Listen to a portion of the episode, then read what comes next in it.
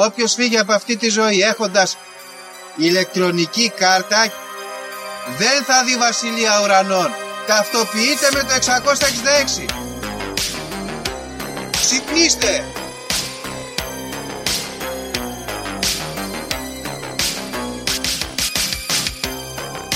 Αν διαβάζεις θα σου πει τα σύμπαντα είναι άπειρα. Εγώ σου λέω είναι 7. Γιατί; Γιατί αυτές είναι οι γνώσεις μου. Βαριά με τη συζήτηση για το αν είναι επίπεδο. Είναι επίπεδο τελείω. Και όποιο πιστεύει το αντίθετο δεν το συζητάμε.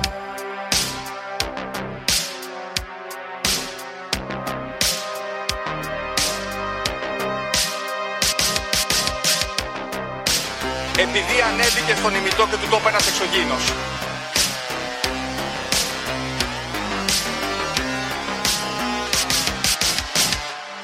Πραγματική ιστορία κύριε Υπουργέ. Πραγματική ιστορία κύριε Υπουργέ. Πραγματική ιστορία κύριε Υπουργέ.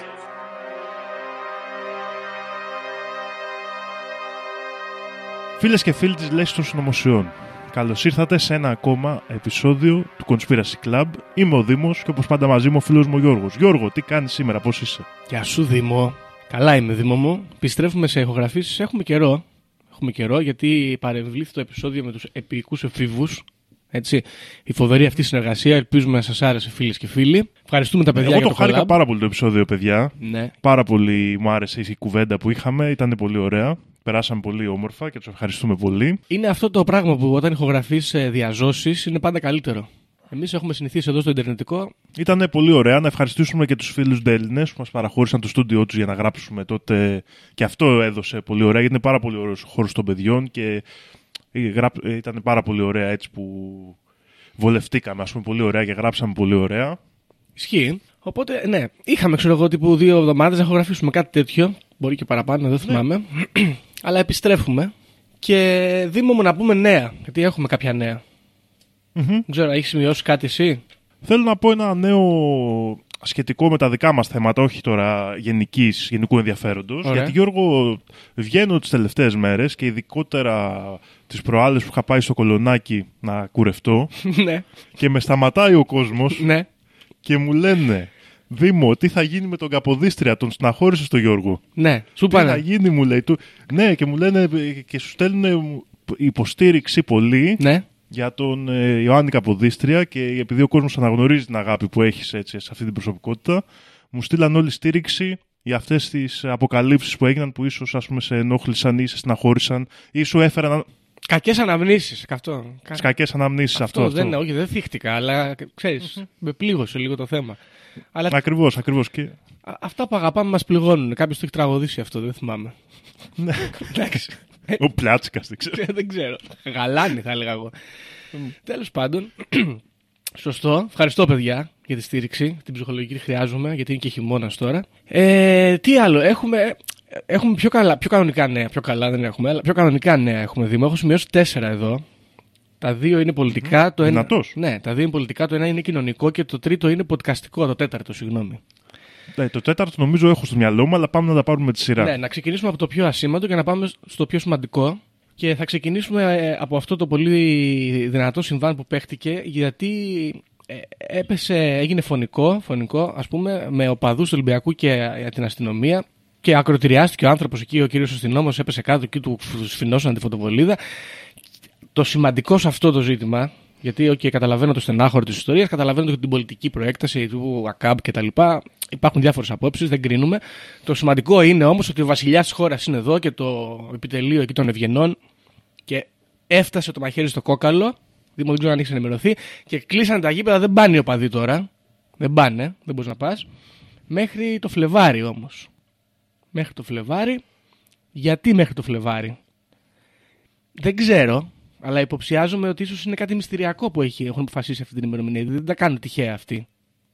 Και δεν μας λένε. Είναι, είναι, μετά θα ξεκινήσει και ο Λαφιοβολιώνας, ας πούμε, και θα αρχίσουν οι τελετές για την άνοιξη κλπ. Ναι. Οπότε ίσως είναι απαραίτητη η ενέργεια των οπαδών για κάποια μαζική τελετή που γίνεται εκείνη την περίοδο. Ναι. Στη φάση των τελετών αναγέννησης δημητριακών, περσεφωνικών καταστάσεων. Μπράβο, δεν ξέρω, δεν ξέρω. Ίσως θέλουν κάποιο έτσι δι- τύπου όργιο, διονυσιακό, τέτοιο τύπου ξέρω εγώ. Να... Και χρειαζόμαστε τους οπαδούς. Μπορεί. Θα δούμε. Πε- περιμένουμε, αναμένουμε τις εξελίξεις. Ε, τα άλλα δύο είναι κοντινά, τα άλλα δύο πολιτικά. Έχουμε, καταρχάς, αυτό είναι πολύ σημαντικό, μας αφορά όλους, φίλες και φίλοι. Διάβασα ως ε, πρωτοσέλιδο κιόλας ιντερνετικού site, κανονικού, όχι ξέρω εγώ, πενταπόσταγμα, που λέει ότι αποχώρησε σύσσωμο το όργανο ΣΥΡΙΖΑ Ήταλη. Ωραία, κάποια άτομα που είναι ΣΥΡΙΖΑ Ιταλίας, έτσι, μετά τις εξελίξεις και την ε, ανάληψης της εξουσίας από τον κύριο Κασελάκη, αποχώρησαν. Και αυτό ίσως παίξει καταλητικό ρόλο στις εξελίξεις. Δεν ξέρω, τι λες; Ναι. Και εδώ θέλω να πω εγώ ότι η εξελίξη στο χώρο του κουκουέ εσωτερικού και του νέου ΣΥΡΙΖΑ, το οποίο είναι ένα άσχημο εδώ, θα πούμε, είχε βγει το όνομα. Το είχαμε σχολιάσει την προηγούμενη φορά, Γιώργο, το όνομα. Ναι, Του βέβαια, Νέα όχι, δεν το έχουμε Αριστερά. πει. Δεν το έχουμε πει, νομίζω. Και θέλω να πω εδώ κάτι ότι έχει γίνει ένα λάθος. Γιατί πρέπει, πρέπει να πάρουν το όνομα οι παλιοί και Νέα Αριστερά να βγάλει ο Κασελάκης. Σωστό, να το αλλάξουν λες. Γιατί τ- τώρα ακούγεται. λι- ε, Βέβαια, τώρα δίνει ένα χιούμορ στην υπόθεση. Ναι, Το ότι το παλιό κομμάτι του ΣΥΡΙΖΑ λέγεται Νέα ναι, Αριστερά. ναι, και είναι, και είναι λέει, τα, τα νέα στελέχη, ας πούμε, η νεολαία, ας πούμε. Είναι τα νέα του παλιού. κατα- είναι- γίν- Γίνεται αυτό το χαοτικό μπλέξιμο που είναι τα νέα του παλιού ναι, κόμματος. ναι, ναι, πολύ καλό είναι αυτό. Αποχώρησε λοιπόν ο ΣΥΡΙΖΑ Ιταλίας σε κάποιο είδου αντάρτικο στο χώρο της ε, ριζοσπαστικής αριστεράς. Ελπίζουμε για καλό, θα δείξει. Όμως, Δήμο, και στη δεξιά πολυκατοικία, όπως λένε οι δημοσιογράφοι, έχουμε τριγμούς. Τριγμούς, Δήμο, διότι ο Αντώνης Σαμαράς, και αν όχι αυτός, ποιος άλλος θα έλεγε κανείς, κάνει σφοδρία κριτική απέναντι στο βασιλιά της χώρας και στο επιτελείο των Ευγενών. Με αφορμή κάποιο νομοσχέδιο τώρα για μετανάστες και πρώτερα με ένα νομοσχέδιο για γάμους ομοφυλοφίλων. Και έχει σηκώσει μπαϊράκι και γίνεται χαμός Δήμο, γιατί βγήκε και τώρα Μπακογιάννη και τον έκραξε κτλ. Κάποιοι, κάποιοι κακοπροαίρετοι λένε ότι έχει κόντρα με τους Μητσοτακαίους και τα έχει ξανακάνει αυτά. Κάποιοι άλλοι λένε ότι απλά είναι πιστό στι αρχέ του, ας πούμε. Ω συντηρητικός έτσι και λαϊκός δεξιός. Αλλά και εκεί τα πράγματα είναι δύσκολα. Δύσκολα εκεί, περνάνε δύσκολα. Εντάξει, κλασικό ντερμπι δεξιάς. Κλασικό ντερμπι δεξιάς Σαμαράς Ναι, ισχύει. εναντίον Μητσοτάκη. Είναι ωραίο που συνεχίζεται και φτια- φτιάχνεται το lore και χτίζεται ακόμα περισσότερο γιατί είναι μία από τις κόντρες τη δεξιάς Σημαντικής. που είναι Ναι. Ωρα... Σημαντικές, σημαντικές πολιτικά. Εγώ θέλω να πω σε σχέση με το κουκουέ εσωτερικού και να κάνουμε και να Ναι. επιστρέψουμε στις βιβλιοπροτάσεις αν θέλετε. Πήγα προχτές σε μια παρουσίαση βιβλίου. Το, θα έχει γράψει το βιβλίο ο Τίμος Παπαδόπουλος ε, με το ονομάζεται το βιβλίο του Λαζάρου το οποίο είναι ένα βιβλίο που αφορά, ας πούμε, ο Τίμος Παπαδόπουλος ήταν ο ιδιοκτήτης του εκδοτικού οίκου ε, υδροχώος που λειτουργούσε ως στέκι ας πούμε πολλών από των φοιτητών που οργάνωσαν τις αντιδράσεις στο Πολυτεχνείο Οκ. και στο τέλος της Χούντας και στην νομική κλπ. Και γενικά ε, άνθρωπος κοντά στο κουκουέ εσωτερικού με πολλούς γνωστούς οπότε αναφέρεται και λίγο στις ιστορίες ε, πραγμάτων που τα αποτελέσματά τους τα βλέπουμε σήμερα και με τον Κασελάκη και συνδέεται και είναι ένα πάρα πολύ ωραίο βιβλίο όντως. Είναι στην οικογένεια αυτών των βιβλίων, ας πούμε, σαν το Χρονιμίσιο, σαν αυτά που λένε για την ιστορία της αριστεράς και Κατάλαβα, πράγματα ναι, ναι, και ναι. πώς τα έχουν ζήσει σε εκείνη την περίοδο και είναι ένα πάρα πολύ ωραίο βιβλίο, πραγματικά. Δηλαδή το προτείνω, Οκ. το διάβασα σε δύο-τρεις μέρες και Να το έφυγε προτείνουμε νερό. και στο ΣΥΡΙΖΑ Ιταλίας, μήπως και παίρνουν πιο σοφές αποφάσεις στο μέλλον, δεν ξέρω. Ξεστραβωθείτε που λέμε. Λοιπόν, ε, αυτά με τα πολιτικά, για να μην βαριόμαστε κιόλας, είναι λίγο τετριμμένα. Έχουμε όμως ένα πολύ σημαντικό νέο το οποίο πρέπει να συζητήσουμε Δήμο εδώ. Μμμ. Γιατί πρέπει να κάνουμε κι εμείς την κριτική μας, να κοιτάξουμε λίγο στον καθρέφτη και να, ναι, να πάρουμε κάποιες αποφάσεις τέλος πάντων. Είναι Διότι αυτοκριτική Δήμο, μας και αυτό ακριβώς. τώρα δεν είναι πολύ καλό έτη και τα βαρέθηκα να ψάξω, δημιουργήθηκε μια σημαντική κόντρα. Ωραία, στα Ερτζιανά, τα τηλεοπτικά μάλλον, τα πρωινά. Και βγήκε ο Γιώργος Λιάγκας, νομίζω Γιώργος, θυγμένος ο άνθρωπος, είχε πληγωθεί και ήταν και λίγο νευριασμένος, αλλά εγώ τον δικαιολογώ γιατί πληγώθηκε. Και έκανε επίθεση σε ένα podcast, τώρα μου διαφεύγει το όνομα και γι' αυτό δεν είναι καλό etiquette. Νομίζω είναι αυτό που κάνει η Μέρη Συνατσάκη με κάποιους φίλους της, που κάνουν έτσι ας πούμε generic κριτική στο, στην καθημερινότητα. Νομίζω. Δεν γνωρίζω. Και είπανε ρε παιδί μου κάτι για τον Κασελάκη και τον Λιάγκα, αν δεν κάνω λάθος, τον Παπά και τον Λιάγκα, κάπου εκεί που γίνεται μια κόντρα, ξέρω εγώ τέτοια. Και τον κρίνανε τον κύριο Λιάγκα. Νο- νομίζω, Γιώργο, συ- σ- συγγνώμη, είναι το, νομίζω Οκ. το podcast Fipster, γνώμη, το οποίο δεν πρέπει να είναι της ε, Μαίρης Συνατσάκη, είναι, ήταν καλεσμένες. Ο Fipster. Και δεν ξέρω ακριβώς ποιος το κάνει. Νομίζω είναι αυτό το παιδί με τα Ναι. γυαλιά. Αυτό το αγόρι που είναι εκεί είναι. Δεν, δεν ξέρω το όνομά του όμως. Απλά Οκ. ήταν καλεσμένη η Συνατσάκη, η Εντάξει. Φουέιρα και η Μποφίλιου νομίζω σε αυτό το επεισόδιο. Καινούριο podcast, τώρα έχει βγει. Ε, Νομίζω πρώτο επεισόδιο 3 Νοεμβρίου. Ναι, ναι. Τέλος πάντων, τον κράξαν τον κύριο Λιάγκα. Ο κύριος Λιάγκα νευρίασε και τους ε, βγήκε στην αντεπίθεση που λέμε.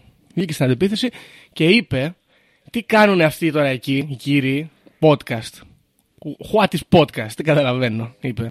Γιατί κάνουν podcast, γιατί, γιατί είναι εγκάθετοι και κακεντρεχεί και στην πραγματικότητα θέλουν να είναι στον αντένα, στο οποιοδήποτε κανάλι, να κάνουν τηλεόραση, αλλά δεν έχουν budget και πάνε και κάνουν αυτό για ευκολία, λόγω επειδή ευκολία, και χάνει τις δουλειές του ο μακιγιέζ και χάνει τις δουλειές του ο κάμεραμαν, γιατί τα κάνουν όλα μόνοι τους, DIY, και χάνονται θέσεις εργασίας και δεν αποδίδεται το ΦΠΑ. Εγώ αυτό είναι δική μου προέκταση. Και καταστρέφει την οικονομία της χώρας και έρχονται μνημόνια και άλλα τέτοια καταστροφικά σενάρια. Και εγώ στην αρχή λίγο ξέρεις, κρίντζαρα, αλλά μετά λέω.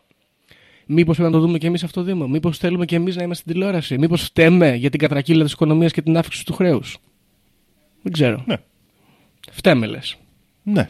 Και θα σου πω, εγώ ε, νομίζω Γιώργο φταίμε. Ναι. Φταίμε. Γιατί εγώ ήδη, θα σου πω, έχω επικοινωνήσει με γραφεία μακιγιάζ. Από εδώ και πέρα θα με βλέπεις στην κάμερα και θα είμαι Πανέμορφο, μια πανέμορφος. οπτασία. Δεν θα, θα, θα, θα σταματήσει η χαμηλή ποιότητα αυτών των παραγωγών. Ναι. Θα σταματήσει εδώ. Και έχει δίκιο ο Γιώργος Λάγκας αυτό. Τώρα, Ναι. έχει ένα άλλο άδικο. Το οποίο είναι ότι, ρε παιδί μου, τα podcast, ειδικά αυτού του επίπεδου που κρίνει, Ναι, γιατί σωστό. δεν έκρινε εμάς. Να πούμε την αλήθεια. Έκρινε podcast το οποίο ήδη διάσημα άτομα πάνε και Ναι. κάνουν μικρές παραγωγές. Οπότε εκεί το καταλαβαίνω γιατί τους λέει ρε φίλε, αφού έχεις λεφτά, γιατί κάνεις την παραγωγή, Ναι. γιατί είσαι στη φτύνια. Δηλαδή, α, δεν με έκρινε εμένα, γιατί εγώ καλό κακός φίλε Γιώργο, μακάρι να είχα λεφτά να κάνω μεγάλη Ναι, παραγωγή. θα τα άσπρωχνε, Πολύ θα μου άρεσε. επένδυε στην οικονομία μας. ναι. Θα τα άσπρωχνα, ναι, ναι, ναι. Θα, και θα έπαιρνα και, και μακιγιές και αμπηγιές και τα νύχια μου θα τα φτιαγμένα Μπράβο. στο podcast και το κουστούμι μου το ωραίο θα φορούσα το ιταλικό Ωραίο. με τη ρίγα τη λεπτή και όλα τα ωραία θα τα είχα. Δυστυχώς Ναι. δεν μπορώ να τα έχω. Και δεν νομίζω όμως ότι ο Λιάγκας είναι κατά αυτού. Τώρα, το ότι τον πείραξε που θα χάσει τη δουλειά του και αυτό το δεν είναι λογικό. Δεν είναι λογικό. Να Σαν τον βλέπει τζαγκάρι ότι- κι αυτός, ότι έρχονται άλλες επιχειρήσεις και του παίρνει τη δουλειά. Ναι. Αρχίζει και Ναι. το προσπερνάει η εποχή. Είναι, το καταλαβαίνω. Δηλαδή πρέπει να δώσουμε Και και, στο μια... άρθρο, ας πούμε, του επιχειρήματο. Ναι, και κάποια σωστό. ελαφρυντικά. Τώρα, εγώ να Ναι. ρωτήσω κάτι άλλο όμως. Γιατί ο κύριος Λιάγκα είπε για αυτούς οι οποίοι θα θέλανε να είναι στην τηλεόραση. Και εγώ λέω, ρε φιλε είσαι στο στούντιο σου με τους φίλους. Καλά κάνεις. Χωρίς μακιγέ. Δεν κρίνω για την οικονομία. Αλλά βάζεις βίντεο. Γιατί δεν είσαι YouTuber ή vlogcaster και είσαι podcaster; Θα μου πεις τώρα κάποιος σχέστηκε. Εντάξει, τώρα όλα αυτά τα ονόματα, γενικά εγώ να το πω και εδώ δημόσια, παιδιά. Το όνομα podcast το χρησιμοποιώ Τι σημαίνει; και κάθε φορά που το What is this? χρησιμοποιώ ε, με πονάει γιατί είναι ένα ηλίθιο όνομα. Δηλαδή, εγώ δεν κάνω εκπομπές για προϊόντα της Apple. Κάνω απλά εκπομπές. Ναι. Εντάξει, γενικότερα το όνομα podcast είναι ηλίθιο. Και ο τρόπος που το αντιμετωπίζουν οι, η γενιά σας. είναι- είμα- Δηλαδή είναι πολύ περίεργο γιατί πάει να παρουσιαστεί σαν κάτι νέο, είναι κάτι παλιό. Πάντα είχαμε στο Ναι. ραδιόφωνο εκπομπές, συζητήσεις. Μάλιστα, πέτυχα και ένα πολύ ωραίο της προάλλης και ήταν πάρα πολύ ωραίο. Δεν ξέρω τι εκπομπή είναι αυτή, Γιώργο. Ήταν στο Pepper, νομίζω, το ραδιοφωνικό σταθμό. Και είχε μια εκπομπή όπου ένας κύριος ήταν μόνος του και έλεγε για, το, για το project. ε, ποιο ήταν αυτό με το θεολόγραμμα, Blue Beam. Ε, Blue Book νομίζω. Blue Book. Όχι, Blue Beam. Blue Beam. Blue Beam. Blue Ναι. Book είναι με εξωγήινους. Ναι, ναι. Και, το, ε, και μιλούσε γι' αυτό το θέμα. Μμ. Και α, το ανέλυε και πολύ ωραία, πολύ ποιητικά έτσι. Πολύ καλή εκπομπή. Δεν ξέρω ε, ποια εκπομπή είναι, δεν το βρήκα. Αν είναι κάποια συγκεκριμένη εκπομπή που γίνεται. Νομίζω ήταν στον Πέπερ του σταθμό, γιατί με τα FM πάντα είναι και λίγο δύσκολο να είσαι σίγουρος. Ε, και ήταν πάρα πολύ ωραίο. Και οι εκπομπές γινόντουσαν πάντα. Τώρα η λέξη podcast είναι απλά για να το παίζουμε ότι κάνουμε κάτι καινούριο. Έτσι, Σωστό. οπότε εκεί δυσκολεύεται. Τώρα, το άλλο θέμα που είναι το πονηρό εδώ με τον κύριο Λιάγκα είναι ότι οι άνθρωποι θέλουν πλέον να ακούνε εκπομπές που δεν είναι φιλτραρισμένες. Με τον τρόπο που έχει επιλεχθεί κάποια μεγάλα μέσα να φιλτράρουν. Μμ. Και υπάρχει ε, μια μάζα του κόσμου που θέλει να τα ακούσει αυτό και μια μάζα του κόσμου που θέλει να τα πει έτσι. Σωστό. Δεν κρατιόμαστε. Θα τα πάρει. ναι, είμαστε σε αυτούς λες. Ωραία. Να Ναι. ρωτήσω όμως εγώ τώρα κάτι τελευταίο για να το κλείσουμε. Δηλαδή, Δηλαδή- Δήμο, εσύ τώρα μου λες ότι αν έρθει ο, ο κύριος ε, Κυριακού, όπως τον λένε εκεί, ο Αντένα, ξέρω εγώ. Δεν ξέρω ποιος είναι τώρα εκεί. Ναι. Το φάντασμα του. μήπως. Κάποιος τέλος πάντων, ναι, από τον Αντένα και ο executive, ο CEO, και σου πει. Ε, σε προσλαμβάνω να μου κάνεις conspiracy club 11 με 12 Δευτέρα με Παρασκευή το πρωί. Εσύ μη γενέτο. Όχι, θα Α, πάω. θα πας. Δηλαδή όλος ο κόσμος θέλει να βγει στο γυαλί ξέρω και πώς εσύ θα τι πάει. είσαι, ο μάγκας και εμείς τι είμαστε, μαλάκες. Όχι, όχι. Θα πας. Δεν είμαι. Θα πας. Δεν μου έχει πει, γι' αυτό δεν έχω πάει. Αλλά το αν θα πάει καλά αυτή η συνεργασία δεν μπορώ να σου το πω σίγουρα. Εσύ μπορείς να το πεις. Ναι, μπορώ να το πω. Το ότι θα πάω, θα πάω. Δηλαδή στο πρώτο, στην πρώτη συζήτηση είναι ότι θα πάω να με καλέσουν να συζητήσουμε. Σωστά, λεφτά είναι στο κάτω-κάτω. ναι. Μα γιατί είναι, είναι παράλογο αυτό. Δηλαδή αυτό που λέμε καμιά φορά τι δεν θα πηγαίνανε. Γιατί τα παιδιά τώρα αυτοί που δεν τα ξέρω εγώ. Αυτός ο Φίπστερ Ναι. εδώ. Άμα του πούνε να κάνεις την εκπομπή στον αντένα και θα την κάνεις όπως γουστάρεις, νομίζει δεν θα πάει. Εννοείται ότι θα πάει. Γιατί δηλαδή αυτό το επιχείρημα είναι λίγο κουταμάρα μου. Ε, καλά, εντάξει, μιλέ τώρα τι λέει κουταμάρης ο κύριος Λιάγκας. Εντάξει Γιατί μπορεί να τώρα. νευριάσει βέβαια, δεν ξέρεις. Ρε φίλε, ας πει ό,τι θέλει, δεν με νοιάζει εμένα. Γι' αυτό είναι. Μακάρι να έχει και αυτός την άνεση να λέει ό,τι θέλει. Ναι, σωστό. Αυτό εύχομαι σε κάθε άνθρωπο να μπορεί να έχει την ελευθερία να λέει ό,τι θέλει. Ωραία. Λοιπόν, ελπίζω να τα βρει ο κύριος Λιάγκα με τον Φίπστερ και τους υπόλοιπους εκεί, γιατί δεν είναι ωραία να χαλάμε τις καρδιές μας για. Και κρίμα είναι γιατί έτσι όπως πάνε τα podcast, κάποια στιγμή θα τον καλέσουν και αυτό. ναι, μην, μην κάνει και ο ίδιος, δεν ξέρεις ποτέ στην ανάγκη μου πέσει. ναι. και είναι κρίμα αυτό δηλαδή. Μην- μην- αυτό εγώ θέλω μόνο σαν συμβουλή, σαν πρόταση. Μην, ε, Σωστό. Μην, κλείνει- μην, Γιώργο, μη φοβάσαι μην γιατί γκες τις γέφυρες. τα επόμενα χρόνια σε βλέπω podcast, σε βλέπω να το κάνεις. Ναι, στο- Ξέρω εγώ pod.gr. Ναι, Γιώργο τέλεια. Λιάγκα στη ζωή μου. Λοιπόν, Δήμο, να σου πω και κάτι άλλο τώρα, για να το κλείσαμε το θέμα αυτό με τον κύριο Λιάγκα, να μην μακρηγορούμε. Ναι, ναι, ναι. Δήμο, περνάω δύσκολα. Ήμουνα και λίγο άρρωστος και έχουμε καθυστερήσει την ηχογράφηση, αλλά νιώθω Δήμο άρρωστος στην καρδιά περισσότερο. Στην καρδιά Δήμο και στο μυαλό, θα πω επίσης. Γιατί ρε Γιώργο; Γιατί Δήμο, πριν από μια εβδομάδα, δυστυχώς είχα την ευθύνη να κάνω ένα ταξίδι αναψυχής. Το οποίο δεν είναι κακό, αλλά εγώ πήγα στο εξωτερικό, το οποίο δεν είναι καλό, για μένα τουλάχιστον.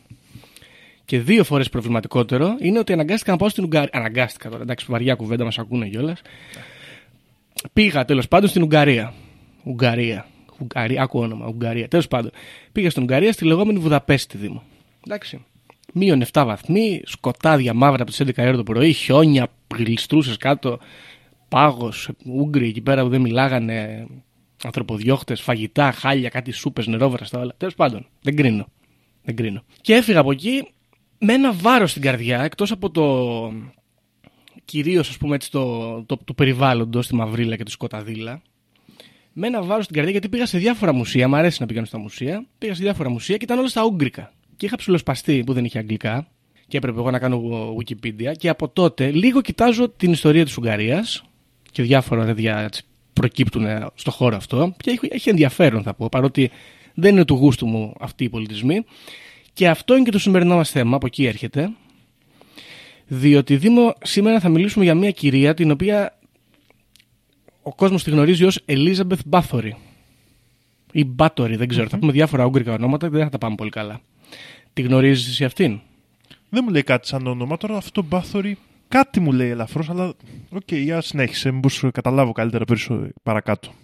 Θα σου πω, Bathory είναι metal συγκρότημα, black metal συγκρότημα και πιστεύω ότι το όνομα ίσως το έχει πάρει από εκεί, ε, το, η μπάντα, από την κυρία αυτή. Η Elizabeth Bathory είναι γνωστή και ως ε, The Blood Countess. OK, ναι, ναι. είναι η γυναίκα η οποία είναι γνωστή για το, το γεγονός ότι έκανε αίμα, έκανε μπάνιο σε αίμα από παρθένες, οι γυναίκες τέλος πάντων, για να διατηρήσει την νεότητά της και έχει αποκτήσει ας πούμε μια εσάνς ε, βρικόλακα το όνομά της και η παρουσία της στην ιστορία. Όμως Δήμο, εκτός από το- σήμερα λοιπόν θα εξετάσουμε την ιστορία της, το ενδιαφέρον είναι ότι εκτός από αυτό το έτσι occult και λίγο true crime και λίγο dark ας πούμε που έχει, υπάρχει και μια συνωμοσία μέσα. Ωραία. Παίζουμε μπαλίτσα. Οπότε ας ξεκινήσουμε, για να μην μακρηγορούμε, και να πούμε ότι η Elizabeth Bathory, η Count- η δούκισσα Elizabeth Bathory, γεννημένη στις 7 Αυγούστου του 1560 στο βασίλειο της Ουγγαρίας, έτσι συνοπτικά να πούμε ότι εκείνη την εποχή η Ουγγαρία ήταν λίγο μεγαλύτερη από την Ουγγαρία την τωρινή. Είναι ένα κομμάτι το οποίο σχετίζεται κιόλας έτσι με την Αγία Ρωμαϊκή Αυτοκρατορία αλλά είναι χωριστό θα αποτελέσει ε, μετέπειτα μέρος της Αυστρο-Ουγγαρίας, του βασιλείου της Αυστρο-Ουγγαρίας. Έχει δεσμούς κιόλας με την, Αυστρο-Ουγγαρία- με την Αυστρία μάλλον εκείνη την περίοδο. Και για να καταλάβουμε έτσι λίγο χωρικά, είναι η Ουγγαρία, είναι κομμάτια της Σλοβακίας πιο πάνω, είναι κομμάτια της Τρανσιλβανίας στη Ρουμανία παίζουν μπαλίτσα σε αυτές τις περιοχές. Ωραία. Η γυναίκα λοιπόν αυτή, είπαμε γεννημένη το 1560, θα πεθάνει σε καλή ηλικία για την εποχή, 54 χρονών. Είναι μια γυναίκα λοιπόν η οποία είναι γεννημένη μέσα στα λούσα και στην αριστοκρατία Δήμο. Ωραία. Διότι ο πατέρας της ήταν ο βαρόνος Γεώργιος Μπάθορη. Ωραία. Και η μητέρα της ήταν βαρόνη και αυτή, Άννα στο όνομα. Και ήταν βοηβόδες της, Τρανσιλβανίας, της Τρανσιλβανίας, τύπου φεουδάρχες ας πούμε. Ήταν τύποι που εξουσιάζανε μικρά κομμάτια μέσα στην αυτοκρατορία υπό τον βασιλιά. Από τη μεριά της μάνας της και από τη μεριά του πατέρα της είχαν βαριές αριστοκρατικές ρίζες και συγκεκριμένα εδώ διαβάζω ότι από τη μεριά της μητέρας της αυτή συνδέεται με τον βασιλιά της Πολωνίας, με τον δούκα της Λιθουανίας και με πρίγκιπες της Τρασιλβανίας. Μιλάμε για σοβαρά πράγματα. Ο αδελφός της, ο μεγαλύτερος αδελφός της, είναι, έχει το μεγαλύτερο αξίωμα ας πούμε δικαστή στην Ουγγαρία και η ίδια έχει μεγαλώσει όπως είπαμε μέσα στη χλειδί, έχει μάθει τέσσερις γλώσσες, μία από αυτές είπαμε λατινικά, γερμανικά, ούγγρικα και ελληνικά. Ε, έχει επίσης διδαχθεί όλο το etiquette που μαθαίνουν τότε οι κυρίες ας πούμε και το, το πρωτόκολλο, μπράβο, το savoir vivre της εποχής. Και στην ηλικία των 13 χρονών πριν παντρευτεί η Elizabeth Bathory πιθανολογείται και υπάρχει μια φήμη ας πούμε σαν, έτσι, σαν folk tale, σαν urban legend της περιοχής ότι μένει έγκυος ένα παιδί ο πατέρας είναι ένας χωρικός στο φέουδο και οι γονείς για να μην γίνει σκάνδαλο ας πούμε και θυχθούν στους κύκλους των αυλικών, παίρνουν το παιδί και το δίνουν σε κάτι χωρικούς, στη Βαλάχια. Κυκλοφορεί λοιπόν ένας πρώτος αστικός θρύλος που ακόμα ας πούμε λέγεται ότι υπάρχει ο διάδοχος ας πούμε, ο, ο, αυτός που κατάγεται από αυτή την οικογένεια και τα παιδιά του μετέπειτα, οι οποίοι είναι άνθρωποι χαμηλής ας πούμε τάξης αλλά κατάγονται από αριστοκρατία. Είναι ας πούμε, τα, τα, τα εξόγαμα της αριστοκρατικής τάξης που υπάρχουν σε πολλές θεωρίες. Η Μπάθρο λοιπόν μετά από αυτό το περιστατικό παντρεύεται έναν ε, count, πώς λέγεται στα ελληνικά, έναν ε, κόμι, ε, έναν κόμι, ε, το όνομα του είναι Φέρενκ Νάντασντι ή κάπως έτσι. Μιας άλλης μεγάλης πολιτικής οικογένειας, ας πούμε, της ε, περιοχής. Ο ίδιος αυτός ο κόμις της δίνει το κάστρο, ας πούμε, σαν πρίκα. Πρωτοποριακό εδώ δίνει αυτός την πρίκα. Και η φάση με αυτόν που έχει ένα ενδιαφέρον είναι ότι αυτός, έχοντας και αυτός αριστοκρατικές ρίζες και κάποια εξέχουσα θέση ας πούμε, στα πολιτικά της περιοχής, γίνεται σημαντικός στρατηγός και πολύ συχνά είναι επικεφαλής στρατού που πολεμάει με τους Οθωμανούς. Διότι, όπως γνωρίζουμε ίσως και από την ιστορία του Κόμι Δράκουλα, που είναι κοντινής εποχής, του Βλατέπε, υπάρχει ένας ε, συνεχής ας πούμε πόλεμος και μια μεγάλη διαμάχη μεταξύ της Οθωμανικής Αυτοκρατορίας και του Βασιλείου της Ουγγαρίας και της Αυστρο-Ουγγαρίας αργότερα. Με ε, μέρη να χάνονται και να παίρνονται πίσω, με κομμάτια με τις αριστοκρατίες να είναι υποταγμένα και να αναγκάζονται να στέλνουν παιδιά ως γενίτσαρου και άλλα τέτοια πράγματα.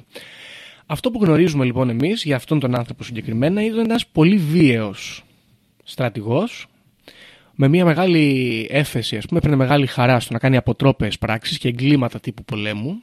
Και φημολογείται ότι γυρνώντας αυτός από τις εκστρατείες του, έλεγε τις ιστορίες στην Elizabeth Bathory και αυτή ήταν πάρα πολύ ενθουσιασμένη με αυτά που της έλεγε και αυτά που έκανε. Και συγκεκριμένα τη είχε φτιάξει, διαβάζω εδώ από το φοβερό, τη φοβερή πηγή vigilantcitizen.com, πρέπει να είναι πολύ καλό αυτό. Ε, της είχε φτιάξει λοιπόν στο υπόγειο του κάστρου ένα χώρο βασανιστήριων, μια αίθουσα βασανιστήριων στα πρότυπα της ε, εποχής, αλλά είχε φέρει και βασανιστήρια που κάνανε οι Οθωμανοί. Είχε μάθει, ας πούμε. Αυτός είχε πάρει τις συσκευές και αυτά και είχε κάνει μια μίξη, ας πούμε, εκεί πέρα.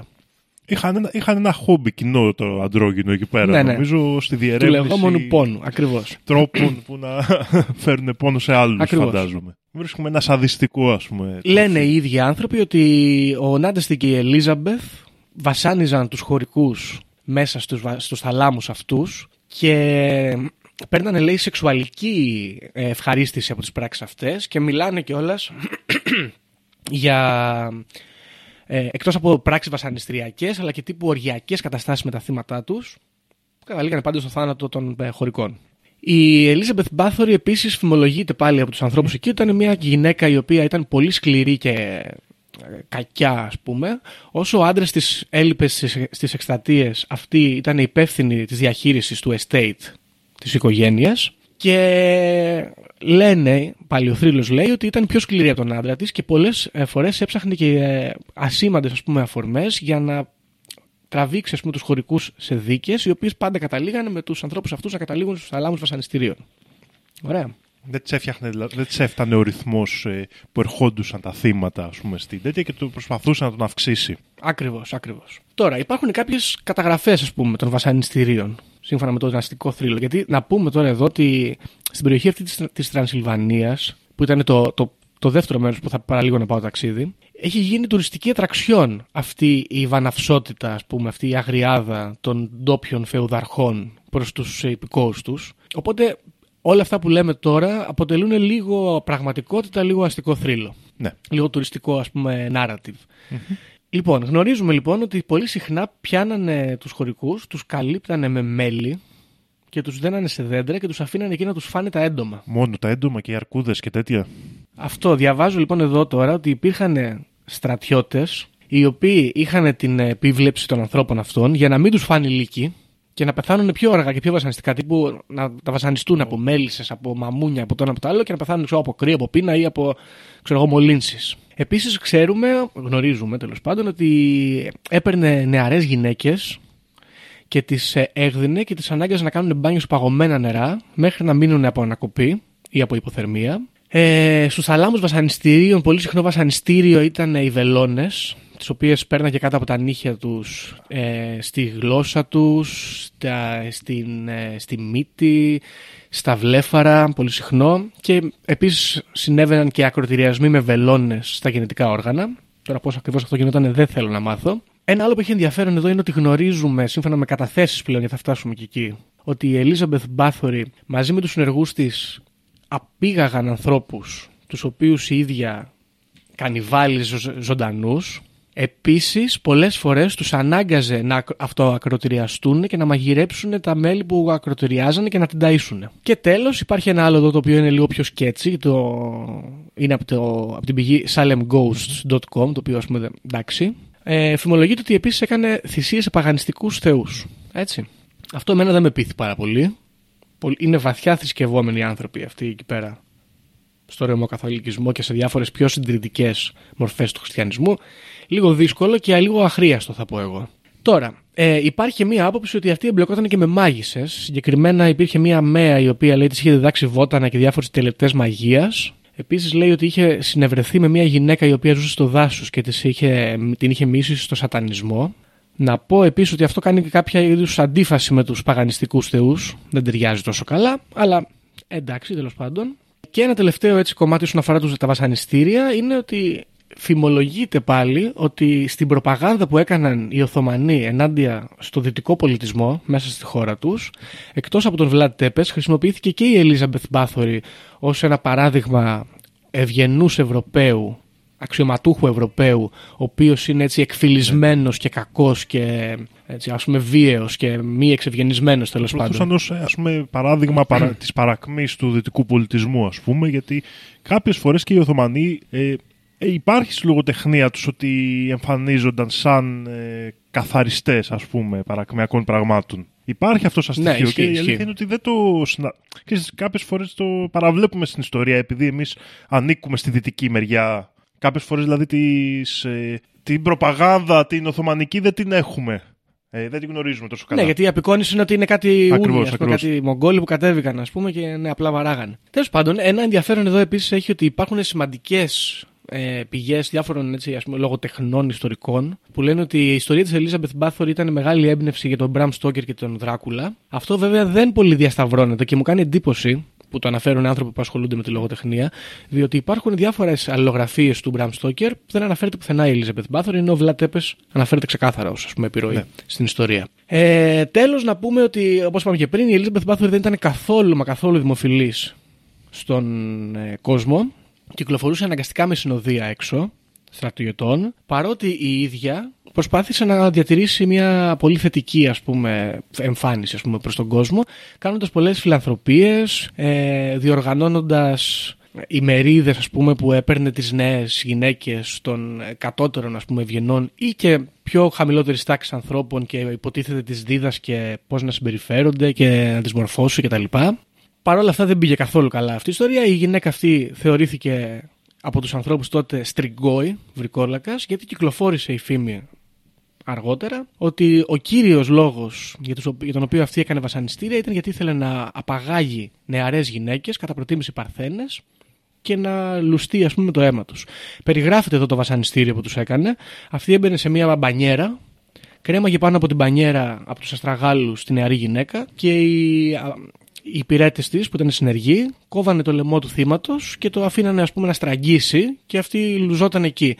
Συγκεκριμένα εδώ υπάρχει και η, ο θρύλος που λέει ότι βασανίζοντας αυτή κάποια νεαρή, η νεαρή αντιστάθηκε, τη χτύπησε και όπως ας πούμε έμεινε αίμα της γυναίκας αυτής στο πρόσωπό της, κοιταζόμενη μετά αυτή στον καθρέφτη, οραματίστηκε ότι είναι πιο νέα στο σημείο, ότι ας πούμε σαν, ε, σαν να ιάθηκε ας πούμε το δέρμα της εκεί που την ακούμπησε το αίμα της νεαρής και από τότε αποφάσισε να κάνει αυτή τη δουλειά.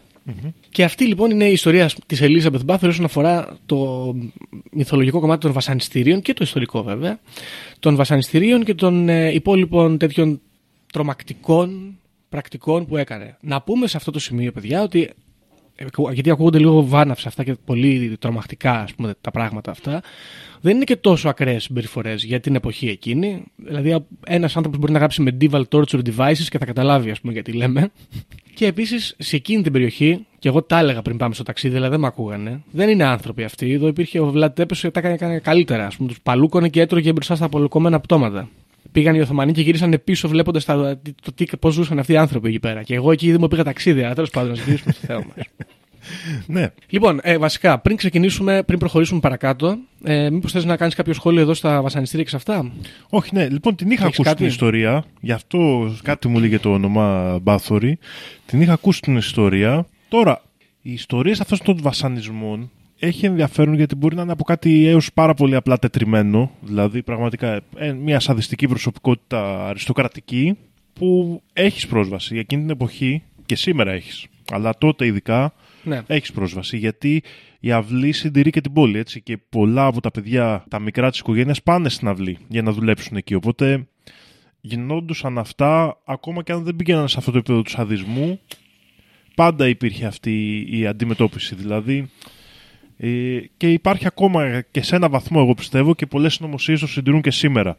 Αντίστοιχα βασανιστήρια που πλουσίων και κατευθείαν εμένα μου έρχεται στο μυαλό η λέξη αρδενοχρώμιο. Σωστό, πολύ κοντινό. Το οποίο Έτσι. φυσικά και σε σένα θα ήρθε και είναι ενδιαφέρον, ας πούμε, το, ίσως ότι είναι μια άλλη περίπτωση ότι ένας άνθρωπος ανακάλυψε τη δράση του αρδενοχρωμίου τυχαία λόγω της αδιστικής συμπεριφοράς του. Ποιος Θα μπορούσε; Και γενικά ξέρεις, το να έχεις πρόσβαση σε αίμα ανθρώπων και η κατάληξη, το γεγονός ότι προτιμούσε τις παρθένες γυναίκες νεαρές, μας το φέρουν πολύ κοντά σε αυτή την ιστορία και άμα θέλετε να ακούσετε περισσότερο για το αρδενοχρώμιο και πώς ταιριάζει με αυτή, μπορείτε να ακούσετε το σχετικό επεισόδιο. Ακριβώς. Το ζήτημα που σκέφτομαι συνεχώς και είναι κάτι που το συζητάμε και στις σημερινές συνωμοσίες, έχει να κάνει λίγο με την αριστοκρατία και αυτή τη διαστροφή Mm. Θεωρείς ότι το να έχεις τόσο πολύ άνεση στη ζωή σου μπορεί να οδηγήσει στη διαστροφή ή είναι τυχαίο παράδειγμα; Δηλαδή υπάρχει σχέση εδώ Κοίτα, να σου πω. αυτού του πράγματος; Όπως ανέφερα και πριν το site thevigilantcitizen.com Ακριβώς αυτός είναι ο τίτλος εδώ του άρθρου. Λέει The story of Elizabeth Bathory proof that the occult elite has been sick for centuries.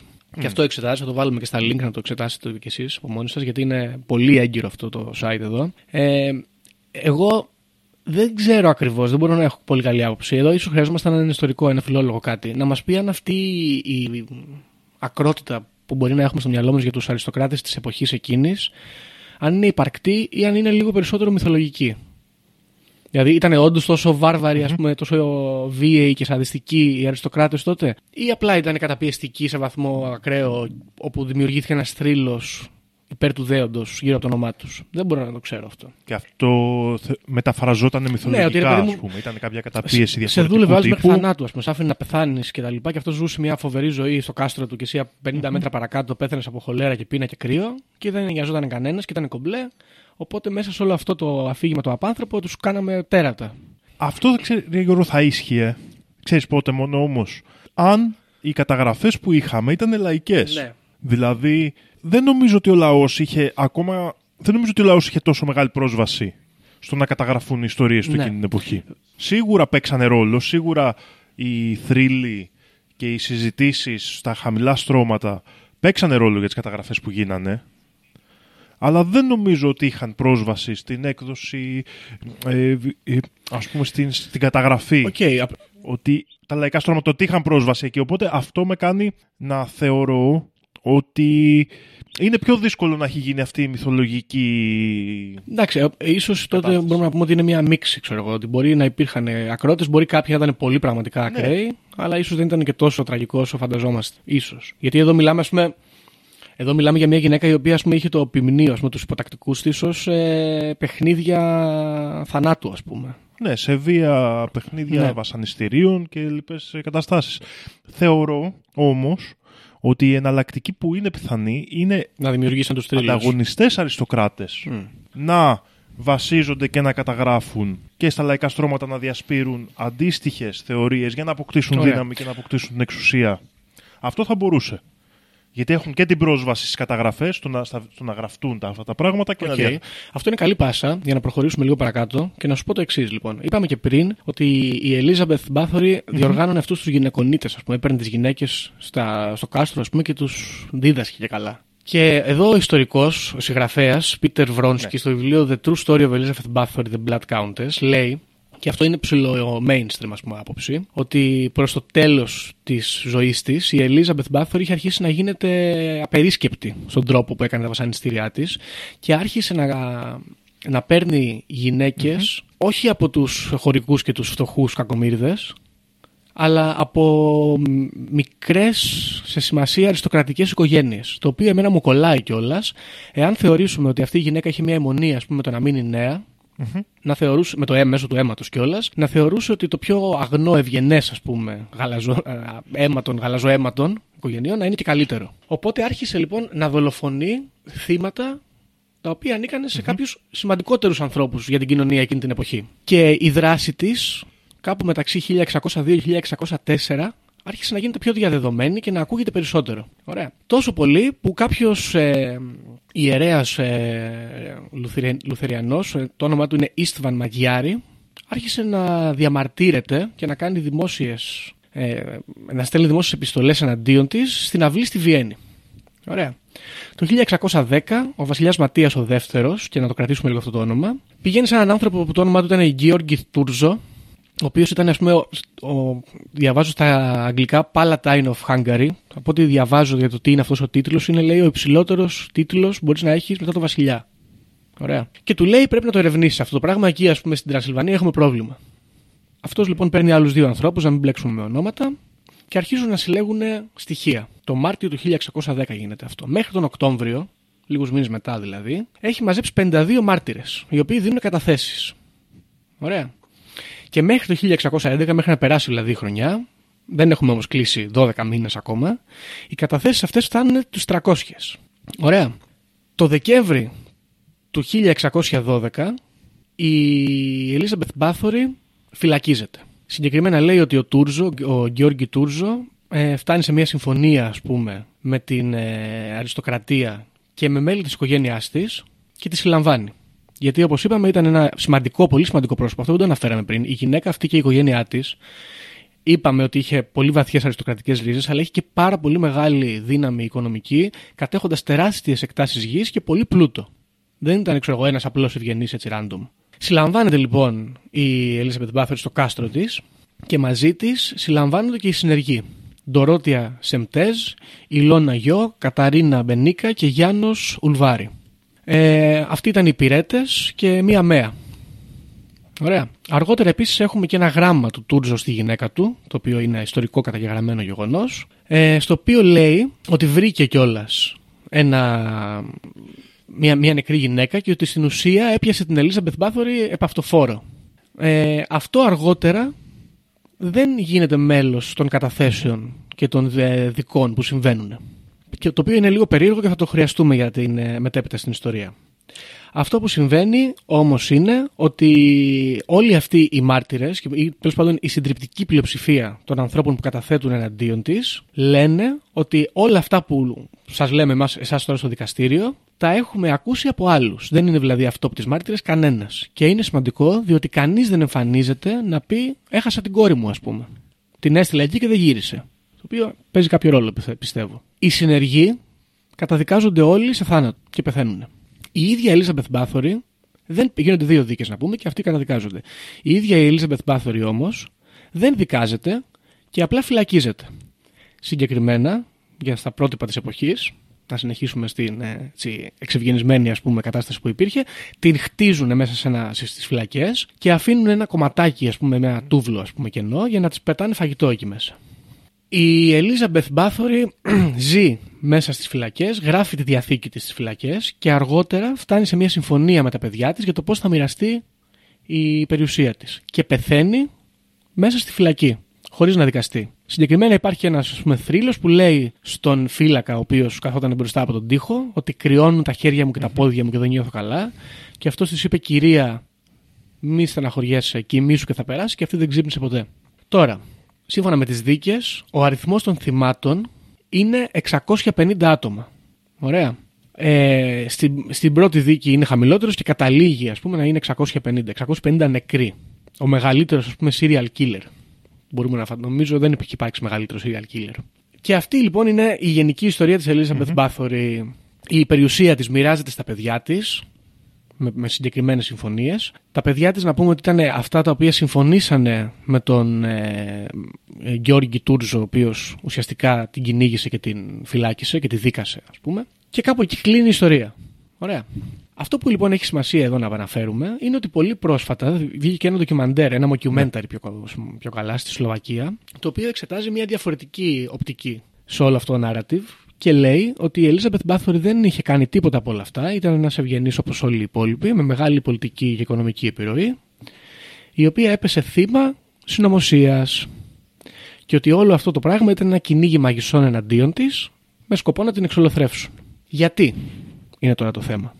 Πρώτον, ο βασιλιάς Ματίας ο δεύτερος είχε ένα τεράστιο χρέος προς την οικογένεια Μπάθορη. Δεύτερον, μετά το θάνατο του άντρα της, και εγώ σε αυτό έλειπε τέλος πάντων, η ίδια η Ελίζαμπεθ είχε καταφέρει να αυξήσει τρομακτικά τον πλούτο και την επιρροή της οικογένειας με ένα τέτοιο τρόπο που έμοιαζε ασταμάτητη, όπως λένε. Και επίσης να πούμε ότι παρότι η... το βασίλειο είναι καθολικό από τη δημιουργία του, έτσι από το 800 ξέρω εγώ, υπήρχαν μεγάλα κινήματα λουθερανισμού και διάφορων άλλων παρακλαδίων, τα οποία είχαν εισχωρήσει στους ε, κύκλους των Ευγενών και, στο, και στους κύκλους του Βασιλιά και είχαν μεγάλη επιρροή και υποψιάζονται εδώ οι ιστορικοί ότι υπήρχε και θρησκευτικό κίνητρο από πίσω. Έτσι. Τώρα, τι μας λέει ότι όντως η Elizabeth Bathory μπορεί να είναι αθώα; Πρώτον, το γεγονός ότι δεν δικάστηκε ποτέ. Έτσι, πολύ περίεργο. Δεύτερον, το γεγονός ότι δεν υπήρξαν αυτόπτες μάρτυρες. Τρίτον, το γεγονός ότι τα θύματα είναι τόσο πολλά και κανείς δεν τα διεκδίκησε. Το οποίο έχει μια λογική, αλλά παρόλα αυτά είναι λίγο ακραίο. Ειδικά αν θεωρήσουμε ότι κάποιοι από αυτά ήταν και ευγενείς άνθρωποι. Τέταρτον, η οικογένειά της ίδια. Έτσι. Το γεγονός ότι οι ίδιοι, ο ίδιος ο γιος της, ο Νικόλας, ας πούμε, ε, ο Παύλος μάλλον και ο Νικόλας, δύο παιδιά, ε, συμφώνησαν με την πρόφαση της αποφυγής της κατακραυγής αυτής να φυλακιστεί ας πούμε η μάνα και να το κρατήσουμε λίγο low το θέμα αλλά παρόλα αυτά συμφώνησαν να, να, να φυλακιστεί και μετέπειτα να πεθάνει, ας πούμε. Ενώ η ίδια κιόλας υποστηρίζει ότι δεν έχει κάνει τίποτα και φαίνεται κιόλας να εξαναγκάστηκε, σύμφωνα με πάλι με τους ιστορικούς, να γράψει ας πούμε, τα, την περιουσία ας πούμε, στα, στα παιδιά αυτά συγκεκριμένα. Τώρα, πώς εξαναγκάστηκε, έτσι; Θυμολογείται ότι η γυναίκα αυτή βασανίστηκε ακραία κατά τη διάρκεια της φυλάκισή της για να υποκύψει, ας πούμε.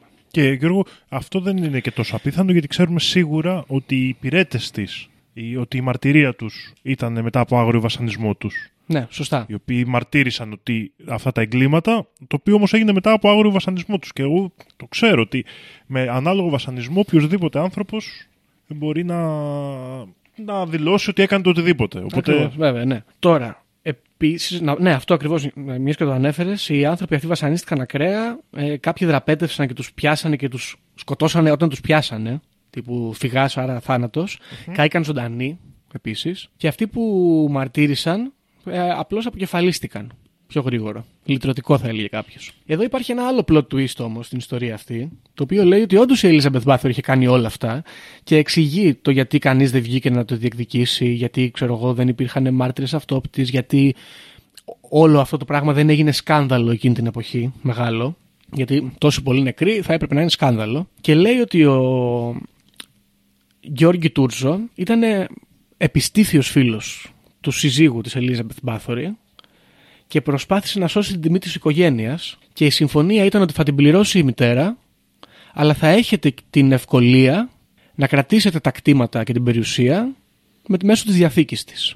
Και ότι ουσιαστικά αυτός ο αντιβασιλέας, ας το πούμε έτσι, ελπίζω να μην κάνω λάθος τον τίτλο, Ο Παλατίνος, ναι. ο Παλατίνος, ναι, ε, ήταν ε, έτσι, ένας τύπος ο οποίος προσπάθησε να επηρεάσει τον βασιλιά ώστε αυτή η ιστορία να καταλήξει τελικά όσο πιο ανώδυνα γίνεται για την οικογένεια Μπάθορη. Ότι αντί να πάνε στη διάλυση τελείως της αριστοκρατική οικογένειας, να την πληρώσει Ναι. η Ελίζαμπεθ και τέλος. Θα μπορούσαν ας πούμε, να τους καταστρέψουν, να τους πάρουν τη γη, να την περάσει ας πούμε, στο βασιλιά, να διεκδικήσουν δηλαδή τα χρήματα ή οτιδήποτε και ε, να την ξεφτυλίσουν ας πούμε, και αυτήν και α- κατ' επέκταση και τους απογόνους της.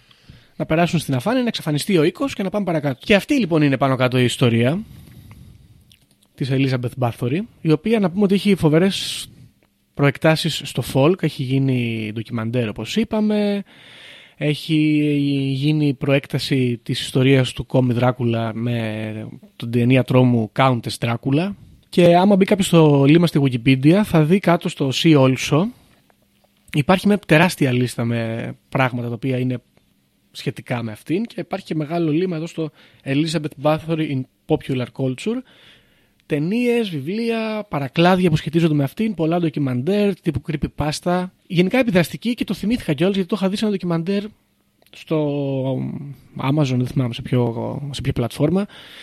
Ε, ήταν ένα κομμάτι τέλος πάντων. Ένα επεισόδιο και, και αυτό. Πιθανότατα επίσης να πούμε ότι έχει επηρεάσει και τους Μπάθορη το συγκρότημα. Πιστεύω εγώ τουλάχιστον. Αυτά. Γνωμούλα. Ναι, πολύ ενδιαφέρον θέμα. Ε, γενικά έχει αυτή τη. Νομίζω το, το ζουμί του ζητήματος εδώ πέρα είναι αν είναι κυνήγι μάγισσα ή πρόκειται όντως για έναν εκφυλισμένο αριστοκράτη, για μια εκφυλισμένη αριστοκράτη που χρησιμοποιούσε τη δύναμή της για τα σαδιστικά της γούστα. Ναι. Ε, και οι δύο αυτές προεκτάσεις είναι ενδιαφέρουσες. Και οι δύο αυτές προεκτάσεις. Ε, το γεγονός ότι ήταν ε, ισχυρή γυναίκα που έμεινε μόνη της ε, από τη στιγμή που πέθανε ο άντρας της και από ό,τι φαίνεται ήταν και καπάτσα Μμ. στη διαχείριση του πλούτου και αυτά είναι λογικό να δημιουργήσει έχθρες. Σωστό. Έτσι, και αυτά τα χρέη του βασιλιά σε αυτή και όλα αυτά φαίνεται ότι κάτι είχε γίνει. Οπότε ε, θα μπορούσε μέχρι να έχουν συμφωνήσει και τα παιδιά της να την ε, βγάλουν από τη μέση, ας πούμε. Μμ. Λόγω κάποιων πραγμάτων που τους πρότεινε ο βασιλιάς Ναι, ναι, ή ναι. οι Αψβούργοι τότε που ερχόντουσαν να έχουν περισσότερες, ας πούμε, περισσότερα συμφέροντα στην Ουγγαρία. Σωστό και αυτό και κλπ. να το πούμε γιατί το, Ήταν και αυτοί μεγάλες Αυτό δεν το κουφάλες. ανέφερα. Υπάρχει και αυτή η άποψη ότι η οικογένεια των Ασβούργων, η οποία όλο και περισσότερο επηρέαζε ας πούμε, το βασίλειο της Ουγγαρίας και θα κατέληγε αργότερα να εξουσιάζει κιόλας. Ε, Και, και αργότερα το ναι, να ακριβώς τα ενώσει το- τα βασίλεια. Ακριβώς. τους απορρόφησε. Ε, ήταν ε, ένας τρόπος να αφαιρέσουν μια οικογένεια ευγενών που θα μπορούσε να τους είναι ξέρω, εγώ, βαρύδι. Έτσι. Γιατί η περιοχή της Τρανσιλβανίας είναι μια πε- η πολύ ιδιαίτερη περιοχή, γιατί εμπλέκεται και η χώρα της Ρουμανίας από πίσω. Είναι ένα μέρος το οποίο θα μπορούσε να είναι και ανεξάρτητο. Οπότε ήταν, είναι περίπλοκο πολιτικά. Από την άλλη, το άλλο θέμα, ε, το περί αρδενοχρωμίου και εκφυλισμένης ελίτ, Μμ. είναι πάντα ενδιαφέρον και ταιριάζει και εδώ, αλλά δεν ξέρω, νομίζω πείθαμε λίγο περισσότερο για το πρώτο. Με το, με το, συνομ- σε αυτή την με το περίπτωση. συνωμοσιολογικό κομμάτι το αγνό συνωμοσιολογικό. Το λιγότερο καλτ. Ναι, πιστεύω ότι φάγανε. Μμ. Δεν, είναι σπάνιο να υποστηρίξω εγώ αριστοκράτες, αλλά σε αυτή την περίπτωση, έτσι όπως ακούω την ιστορία, ναι. Κοίτα, ξέρεις τι. Τι φάγανε. Αν το είχε κάνει μία-δύο φορές, δηλαδή αν μου έλεγες για 50 άτομα, Ναι, θα έλεγες οκ, ας πούμε. θα μου ήταν πιο εύκολο να το πιστέψω. Κοίτα, η αλήθεια είναι ότι η εποχή είναι πολύ γόνιμο έδαφος για να γίνει η ιστορία, λίγο- ιστορία λίγο μπουρδέλο και να έχουμε αυτό το μπλέξιμο που έχουμε τώρα. Δηλαδή, το καλτ, το οποίο μπορεί να είναι συνωμοσία, στο οποίο μπορεί να υπάρχει άλλη συνωμοσία από πίσω. Γιατί δεν υπάρχει πολύ καλή ιστορική καταγραφή, είναι ο Μεσαίωνας, υπάρχουν κλίκες ας πούμε, που καλύπτουν τη- την ιστορία. Υπάρχει μεγάλη γραμματοσύνη, ε, υπάρχει αυτό το τρόπο του βάρβαρου αριστοκράτη. Είναι πολύ γόνιμο έδαφος τέλος πάντων το κομμάτι αυτό της ιστορίας για μια τέτοια περίπτωση. Αλλά δεν ξέρω. Ξέρεις τι... Ναι, πες μου. Ποιο είναι το στοιχείο που με κάνει να, να αμφιβάλλω λίγο γιατί, γιατί... Πιστεύω ότι ένας άνθρωπος αριστοκράτης που έχει φτάσει στο να γευτεί αυτή τη δύναμη του να προκαλέσει ό,τι θέλεις σε έναν άλλον άνθρωπο πιστεύω ότι αν πήγαινε αυτός ο άνθρωπος στο δικαστήριο και το έχουμε δει και σε περιπτώσεις ε, serial killers αυτό θα ήταν κάπως περήφανος Ναι, για τα κατορθώματά του. σωστό. Και εδώ βλέπω αυτή σαν να, σαν να προσπάθησε να αποφύγει τη δίκη, σαν να προσπάθησε να... Ε, δεν έγινε καν δίκη, έτσι. Δηλαδή, Ναι, σαν... ναι, κατώ, το ακούω αυτό. Τώρα θα μου πεις βέβαια δεν είναι απαραίτητο αυτό, γιατί δεν είναι σε όλες τις περιπτώσεις, αλλά συνήθως ένας άνθρωπος που είναι τέτοιας μορφής βασανιστής και serial killer που Μμ. τους λέμε, ας πούμε, συνήθως έχει και μανιφέστο. Και το έχουμε δει σε περισ- Οι φίλοι μας από το True Crime ίσως ξέρουν περισσότερα από αυτά, αλλά νομίζω είναι αρκετά συχνό Ναι, ή ξέρω εγώ είναι. να υπάρχει αυτό Έχεις και και, να μια θέλει να το πει. κοινωνιοπάθεια η οποία σου δημιουργεί μια τέτοια έλλειψη συναισθημάτων όπου λες είναι οκ, ας πούμε. Και; Γιατί δεν καταλαβαίνω γιατί γίνεται θέμα αυτό το πράγμα. Πολύ συχνά. Ναι. Ενώ εδώ δεν το βλέπω. Βλέπω ότι προσπάθησε να. Ήταν λίγο σε φάση τι συμβαίνει Ναι, τώρα. επίσης το γεγονός ότι είναι γυναίκα εκείνη την εποχή παίζει και αυτό το ρόλο του, έτσι. Ναι, ναι. Και μόνη της αυτό. Είναι και γυναίκα Ναι. και έχασε και τη στήριξη του άντρα της. Από ένα Και σημείο αυτό και έχει και το έπειτα. ενδιαφέρον ότι ο άντρας της πεθαίνει το 1604, όπου ξεκινούν οι, Μμμ. οι δίκες, ας πούμε. Οι δίκες, η δίωξη. Πιο σωστά να το πούμε. Δηλαδή αυτός πεθαίνει το 1604 και νομίζω Ναι, ναι. ότι ο βασιλιάς. Η, η πρώτη μάλλον ε, δημόσια κατακραυγή εναντίον της, του Πάστορα, μπράβο, γίνεται το 1604. Αυτού του πάστορα του Λουθριανού. Και μετά από 6 χρόνια, ας πούμε, ξεκινάει το Ναι, ναι, κυνήγι. Ναι. Θα μπορούσε, ναι. Οπότε εδώ λες ότι υπάρχει περισσότερο συνωμοσία παρά ο καλτ κατάσταση. Μου ακούγεται έτσι. Τώρα, το άλλο θέμα είναι σίγουρα πολύ ενδιαφέρον και είναι πάντα στο μενού. Έτσι. Δηλαδή θα μπορούσε να είναι και πραγματικά μια τυχαία ανακάλυψη της δράσης του αδρενοχρωμίου. Γιατί μου φαίνεται, δηλαδή μπορεί αυτή να ήταν βιτσιόζη με τον άντρα της, να ξεκινήσαν να δερνόντουσαν τέτοια και αυτά και να μην τους φτάνανε μετά. Γιατί ξέρεις να ήταν και παρτουζάκιδες και πώς τους λέμε και ειδονοβλεψίε Ναι. και τέτοια, να θέλανε και άλλα κόλπα και να, το, και να ξεφύγανε. Κατά Αλλά λάθος. Σε αυτό το πλαίσιο Ωραίο. να ανακάλυψαν το αρδενοχρώμιο. Δεν είναι κακή ιστορία αυτή. Ναι. Κατά λάθος, δηλαδή να σε πάει το ερωτικό σου βίτσιο και να ανακαλύψεις αυτή την απαγορευμένη ουσία και αυτή την απαγορευμένη επίδραση στην νεότητά σου και να εθιστείς. Γιατί όπως ξέρουμε και έχουμε Μπράβο. αναφέρει και στο επεισόδιο με το αδρενοχρώμιο, είναι πολύ εθιστική αυτή η ουσία.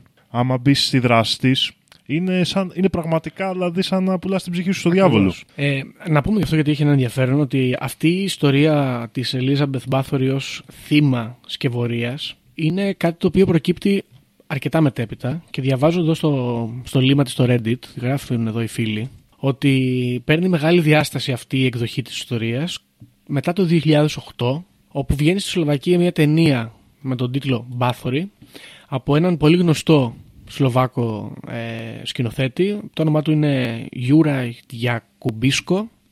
Δεν ξέρω πόσο γνωστός είναι και αν όντως παίξει τόσο σημαντικό ρόλο, αλλά η αλήθεια είναι ότι και αυτό το ντοκιμαντέρ που είδα εγώ, ας πούμε, την αναφέρει ως θύμα και είναι νομίζω του 12, του 14, κάτι τέτοιο. Ε, είναι πιο μοντέρνα εκδοχή. Πιο παλαιά ήταν ok ο κόσμος με την ιδέα του, της γυναίκας βαμπύρ, στριγκόη, ξεκάθαρα.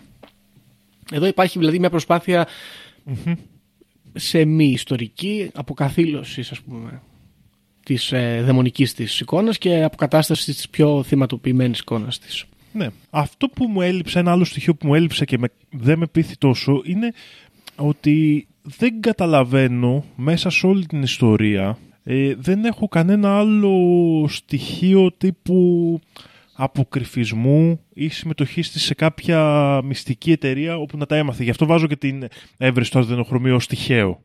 Γιατί δεν φαίνεται να υπάρχει μεταβίβαση πληροφορίας εδώ. Αυτό είναι σωστό και να πω κιόλας επειδή ανέφερα μάγισσες και σατανιστικά και τέτοια, ότι οι πηγές αυτές είναι πιο τουριστικές θα τις χαρακτηρίσω.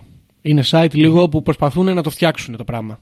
Δεν είναι τόσο Ναι. πολύ Δεν, δεν έρευνα. βρήκαμε έναν, ε, ε, μια μάγισσα μέσα φίλη της. Ναι, ρε παιδί Δεν μου, βρήκαμε μέσα έναν ε, παπά διεστραμμένο. Ναι. Ένα Ρασπούτιν. Το οποίο Στην κιόλας αυλή. θα μπορούσαν ακόμα και να το φτιάξουν έτσι. Δηλαδή να πούνε να βρήκαμε τη ΜΕΑ και στο Ναι, ναι, δωμάτιό ναι. της έχει ξέρω εγώ ομοιώματα χειρένια.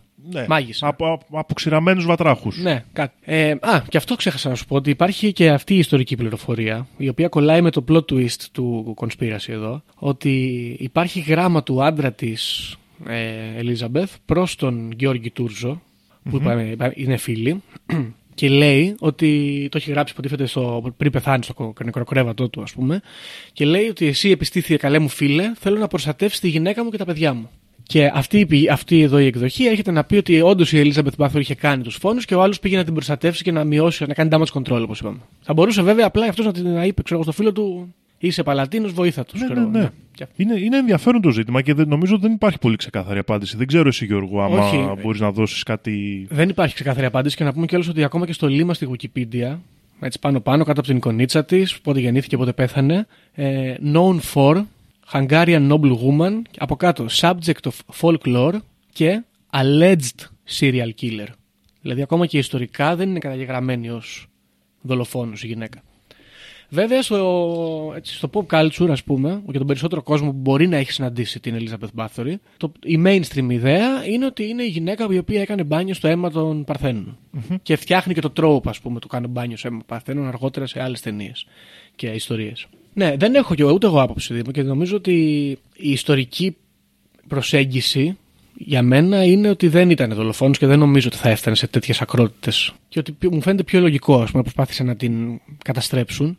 Βγάζει πολύ νόημα στο πώς συνέβαιναν τα πράγματα εκείνη την εποχή, πώς δρούσε ο κόσμος. Πολύ περισσότερο νόημα τέλος πάντων. Παρότι ήταν βίαιοι, όπως είπαμε οι αριστοκράτες. Μου φαίνεται πιο λογικό. Ε, τώρα με ρωτάς εμένα, εγώ θα προτιμούσα, παρότι θα πεθάνουν 650 άνθρωποι, ενώ στην άλλη περίπτωση είναι ηθοποιοί, θα προτιμούσα να- να είναι serial killer ε, βαμπύρ η γυναίκα αυτή. Παγανίστρια, σατανίστρια και άλλα τέτοια. Γιατί κάνει την ιστορία πιο καλή. Και το γεγονός, ξέρεις ότι η οικογένειά της μετά επιβίωσε κατά μία έννοια και ενσωματώθηκε με τις νέες συνθήκες. Ίσως είναι, ε, δίνει το ωραίο ότι θα μπορούσε να είναι ξέρεις, μία από τις πηγές της πρώτης ανακάλυψης του αρδενοχρωμίου που μέσα από την οικογένειά της πέρασαν και Πέρασε, στον υπόλοιπο ναι, στην χώρο ιστορία. των ευγενών της Ευρώπης. Σωστό. Ναι. Λοιπόν, αυτό είναι πάνω κάτω. Δεν ξέρω αν έχουμε να προσθέσουμε κάτι άλλο. Τι λες. Όχι, όχι, δεν έχω κάτι. Ε, πολύ ενδιαφέρουσα ιστορία. Αιματοβαμμένη θα λέγαμε. Ευατοβαμμένη. ιστορία. Η αιματοβαμμένη βαρώνει τώρα λέμε κάουντες ή κόμισα; Κόμισα, ναι, κόμισα. Ε, ναι. Τώρα ποιος ξέρει τι συνέβη εδώ. Είναι πραγματικά περίεργο. Μπορούμε... Αυτές οι ιστορίες είναι καλές γιατί μπορούμε να διαλέξουμε. Δεν χρειάζεται να το λαρπάρουμε με δύναμη. Μπορούμε να το λαρπάρουμε πιο εύκολα. Θέλω να σε ρωτήσω όμως τώρα Γιώργο. Ναι. Αφού κάνουμε που κάνουμε αυτό το θέμα και είναι σχετικό και συζητιέται συχνά. Πιστεύεις ότι ο, ο πλούτος, η, αυτή η ιεραρχική εκμετάλλευση άλλων ανθρώπων, πιστεύεις ότι οδηγεί σε τέτοιο εκφυλισμό; Καλά, νομίζω το έχουμε ξαναναφέρει αυτό όταν ε, αναφερόμαστε τύπου στον Elon Musk και στον Zuckerberg και αυτούς. Πέρα από την πλάκα του ανδροειδούς και του εξωγήινου. Που δεν κρίνω, μπορεί. Αλλά ρε φίλε, τους βλέπεις ότι είναι σαν ε, αυτιστικοί. Δηλαδή και εγώ με Μητσοτάκης, ας πούμε. Συγγνώμη. Λένε κάποιοι ότι μοιάζει με αυτιστικό. δεν κρίνω. Και νομίζω ότι κάπως. Επειδή δεν είναι για όλους αυτά τα λούσα και η χλειδί και η δύναμη, κάπως λίγο δεν καταλαβαίνεις τη ζωή όπως είναι, αποστασιοποιείσαι από τους ανθρώπους και γίνεσαι σαν, σαν ζώο τέλος πάντων, αλλά από την ανάποδη μεριά του πλούτου. Ναι. Και εγώ ρε γάμο, το, το πιστεύω αυτό, αλλά δεν, δεν μπορώ να είμαι σίγουρος. Εμένα η θεωρία μου ξέρεις είναι λίγο ότι όταν ε, στη ζωή οι πόνοι σου, μάλλον λείπουν οι πόνοι σου, λείπουν οι πόνοι της κανονικής επιβίωσης, γιατί η ζωή έχει και τον πόνο μέσα. Δηλαδή η πείνα είναι πόνος. Ωραία. Υπάρχει για να συντηρεί την επιβίωσή σου. Νομίζω ότι όταν κάπου απομακρύνεσαι από αυτούς τους πόνους της επιβίωσης, ψάχνεις να τους αναζητήσεις αλλού.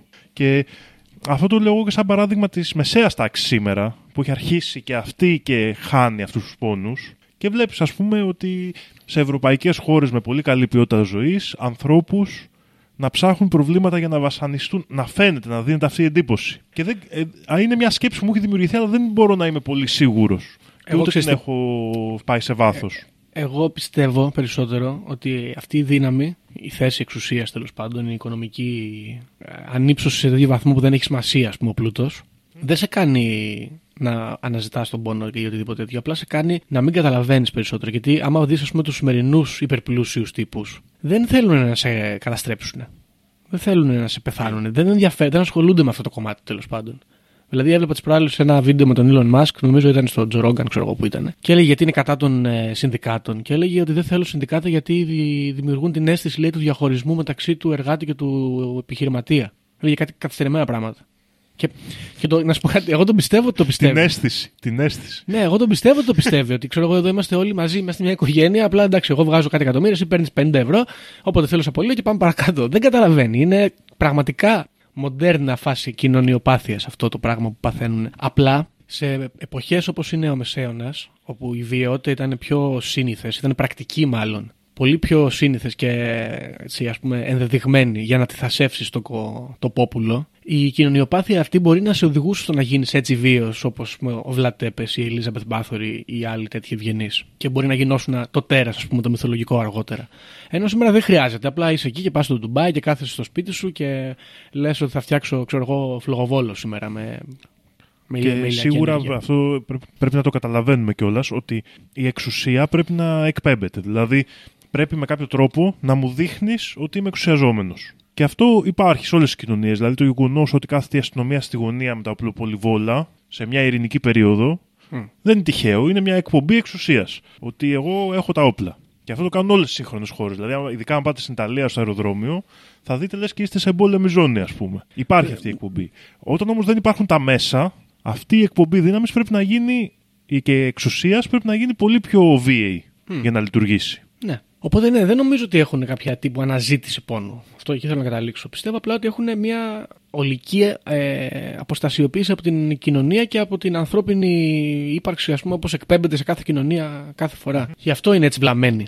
Να το πούμε έτσι ομά και πιο κατανοητά. Γιατί είναι βλαμμένοι, ρε φίλε. Τώρα εντάξει, τώρα ξέρω εγώ, είναι βλαμμένοι. Τώρα ο- είναι ο άλλος ο πιο πλούσιος άνθρωπος του κόσμου και ασχολείται με τα να πάμε στον Άρη. Οι άλλοι πεινάνε. Είναι βλαμμένο. Ε, Η άλλη εδώ, η Ελίζαμπεθ Μπάθορη, ο Βλάτ Τέπε, ας πούμε, στην προσπάθειά του να ανατρέψει τους Τούρκους, παλούκωνε τα θύματα και καθόταν και, και έπαιρνε το μεσημεριανό του μπροστά τους. Είσαι, είσαι βλαμμένος, ρε φίλε. Ή ο Bill Gates, για να, τα- να πάμε και από την άλλη μεριά.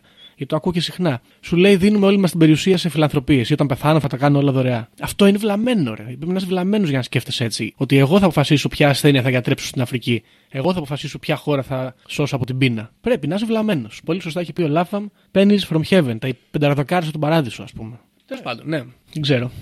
Για τον Μπούτσο. Σίγουρα. ε, Είναι...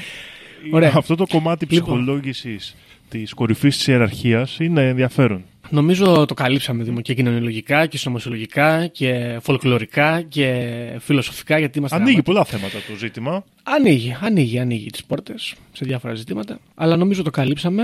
Περάσαμε και την ώρα, πολύ καλά. Οπότε νομίζω ότι μπορούμε να το κλείσουμε. Ναι, για τι να λες; το κλείσουμε, Γιώργο, θα ήθελα να, κάνουμε, να αναφέρουμε εδώ Ναι. όλους τους φίλους αυτούς που βάλανε το χέρι στην τσέπη, βγάλανε το πορτοφόλι και σκάσανε το χρήμα, το ζεστό.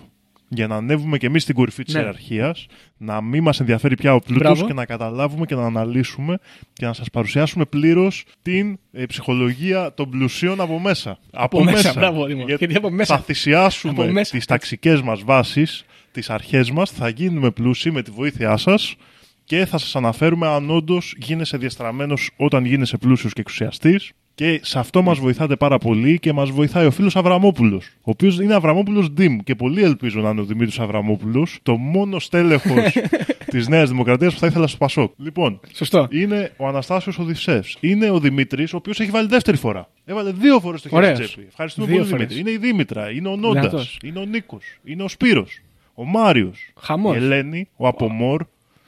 Θα τους πούμε όλους τους έχουμε ξαναπεί, δεν πειράζει. Είναι ο Άλεξ, η Ελένη. Ο Σπύρος και αυτός έχει βάλει δύο φορές το χέρι στην τσέπη. Τον ξαναβλέπω εδώ. Είναι ο Μάγκος. Είναι ο Εμμανουιλίδη. Είναι η Χρύσα. Με πολύ αγάπη μας στέλνει τα λεφτά. Σας στέλνουμε σε όλους πίσω την αγάπη μας. Είναι ο Γιάννης. Είναι ο ακυβέρνητος, όπως είμαστε κι εμείς. Είναι ο μικρός Little Guy on a Planet, Ω. όπως είμαστε κι εμείς. Μπράβο. Είναι ο Ρέστης. Ναι. Είναι ο Κάραμαν. Είναι ο Μιχάλης, ο Μίκαελ που το γράφει εδώ. Ναι. Είναι άλλος ένας Μιχάλης. Είναι ο Έκτορας. Γεια σου, Έκτορα. Γεια σου, Καιρό Έκτορα. έχουμε να τα πούμε τον Έκτορα. Αυτός ο έκτορας Μας είναι. έχει φέρει και κάτι από τη λίμνη Τόπλιτς. Οπότε πρέπει να τον συναντήσουμε. Ναι, σωστό. Το έχω ξεχάσει. Συγγνώμη, Έκτορα, σου στείλω μήνυμα. Και θέλω να πω εδώ, μας έχει στείλει και μια φίλη ναυσικά, αν θυμάμαι καλά, για ένα επιτραπέζιο. Ναι, το ξεχάσαμε γι' αυτό. Το είδα στι σημειώσει μου τις προάλλες. Συγγνώμη, το έχω ξεχάσει, θα στείλω μήνυμα. Είναι η Ειρήνη. Η Ειρήνη, σε ευχαριστούμε πολύ. Και ο Αβραμόπουλος ο Δημήτρης. Δεύτερη φορά. Το είδα Μήπως- τώρα. Πολύ πάλι. μεγάλος φάνη ο Ναι. Δημήτρη. Είναι ο Γιώργος και είναι και ο Ωραία. Κώστας. Και να πούμε. γιατί Και έχουμε έχουμε κάτι εδώ άλλο. ένα, δεν ξέρω αν- Πω, πω, τον έχουμε κι άλλους. ανέφερες. Ο, ο, ο Άπος Χιούλας, τον είπες, δεν ξέρω, στο Patreon, ο οποίος ε, Έκανε μια δωρεά εδώ πέρα που το αναγκάστηκα να του στείλω μήνυμα να του πω πώ έχει βάλει κατά λάθος παραπάνω λεφτά. Νομίζαμε ήταν λάθος. Ναι, ευχαριστούμε Άρχοντα πολύ. είσαι, ρε μάγκα. Μπράβο, ευχαριστούμε πάρα πολύ. Ε, ναι, Ευχαριστούμε όλα τα παιδιά. Α- Αν δεν ακούσατε το όνομά σας, πείτε μας, γιατί έχετε, έχετε αρχίσει και γίνεστε πολλοί και κάποιες φορές σας ξεχνάμε, παρόλο που μας κάνει πολύ περήφανος αυτό Μπράβο. και χαιρόμαστε πάρα πολύ. Ε, ναι, ελπίζω να μην τα ξεχάσουμε κανένα, αλλά άμα ξεχάσαμε άνθρωποι είμαστε, ξεχνάμε κι εμείς. Λοιπόν, οπότε ευχαριστούμε όλα αυτά τα παιδιά και φυσικά φίλες και φίλοι, όπως καταλαβαίνετε, και εσείς αν θέλετε να μάθετε από μέσα για την αποκτήνωση του ανθρώπου μέσα από την εξουσία, μπορείτε να μπείτε Patreon και αγοράσετε μου τον καφέ και να βάλετε κι εσείς λεφτά. Κάνουμε acceleration εδώ. Αυτή ήταν η ιστορία της Elizabeth Bathory, της δούκισσας Δράκουλα ή του θύματος της πολύ βάρβαρης αυτής της συνωμοσίας ενάντια στην οικογένειά της. Ήμασταν το Conspiracy Club και θα τα πούμε στο επόμενο επεισόδιο. Γεια χαρά. Όποιος φύγει από αυτή τη ζωή έχοντας ηλεκτρονική κάρτα δεν θα δει βασιλεία ουρανών. Ταυτοποιείτε με το 666. Ξυπνήστε!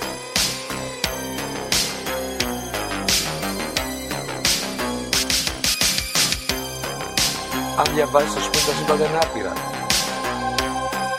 Εγώ σου λέω είναι 7. Γιατί;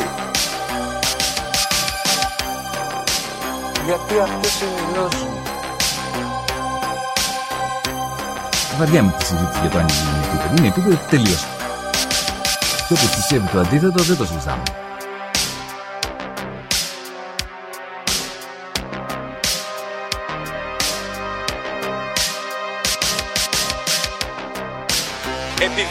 Ανέβηκε στον ημιτό και του τόπου ένας εξωγήινος.